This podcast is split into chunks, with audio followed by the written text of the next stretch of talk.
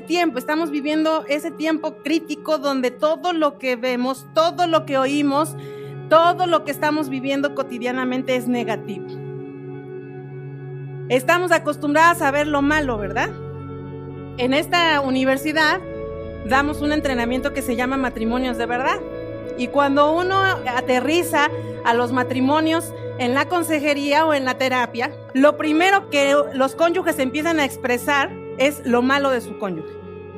Es que es esto, es que no es lo otro, es que no es aquello, es que eso es lo primero que se ve. Y entonces nuestra mentalidad casi siempre está enfocada a ver lo malo, lo negativo. Quiero hoy dejarles en su corazón es que de todas las experiencias que usted tenga en su vida, usted puede rescatar perlas. Usted puede hacerse rica.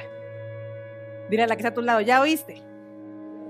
Porque le voy a decir una cosa, usted puede ser rica en dinero, pero si no es rica en experiencias, ¿de qué le sirve el dinero? Usted necesita aprender a tener una mentalidad donde usted sea capaz de rescatar lo mejor de cada situación. Y hoy vamos a hablar de, muchas situaciones, todas hemos vivido situaciones difíciles, ¿sí o no? A veces cuando la gente nos llega y dice, es que ¿cómo me vas a decir que puedo sacar perlas de la pérdida de un ser querido? Bueno, todo depende de tu mentalidad. Todo depende de lo que te guste rescatar. Todo depende de lo que te guste sacar. Todo depende de eso. Ahora, ¿dónde es el primer lugar donde usted va a ir a aplicar lo que ahora va usted a aprender o a recibir? ¿Dónde? En tu casa. Porque desgraciadamente lo que estamos haciendo muchas veces es que somos candil de la calle, oscuridad de nuestra casa.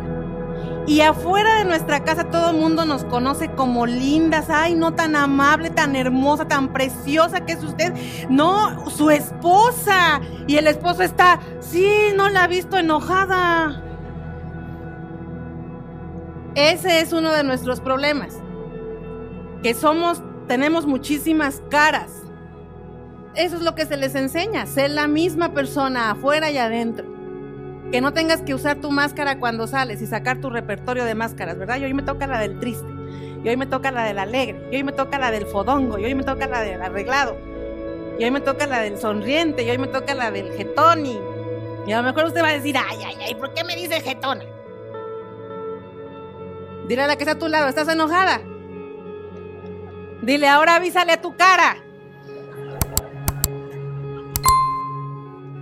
Sí, porque acuérdese que Así es. Luego los esposos dicen, es que siempre anda enojada. Y le preguntan a la esposa, ¿andas enojada? No, pues avísale a tu cara, mi vida, porque tu cara dice que sí. Entonces acuérdese, tiene que haber una relación entre lo que pienso, lo que digo, lo que hago, lo que acciono. No podemos decir que somos de una manera y hacer otras cosas contrarias a eso. Coméntanos qué opinas. Síguenos en nuestras redes sociales y no te pierdas de todo el contenido que tenemos para ti y tu familia. Nos vemos la próxima.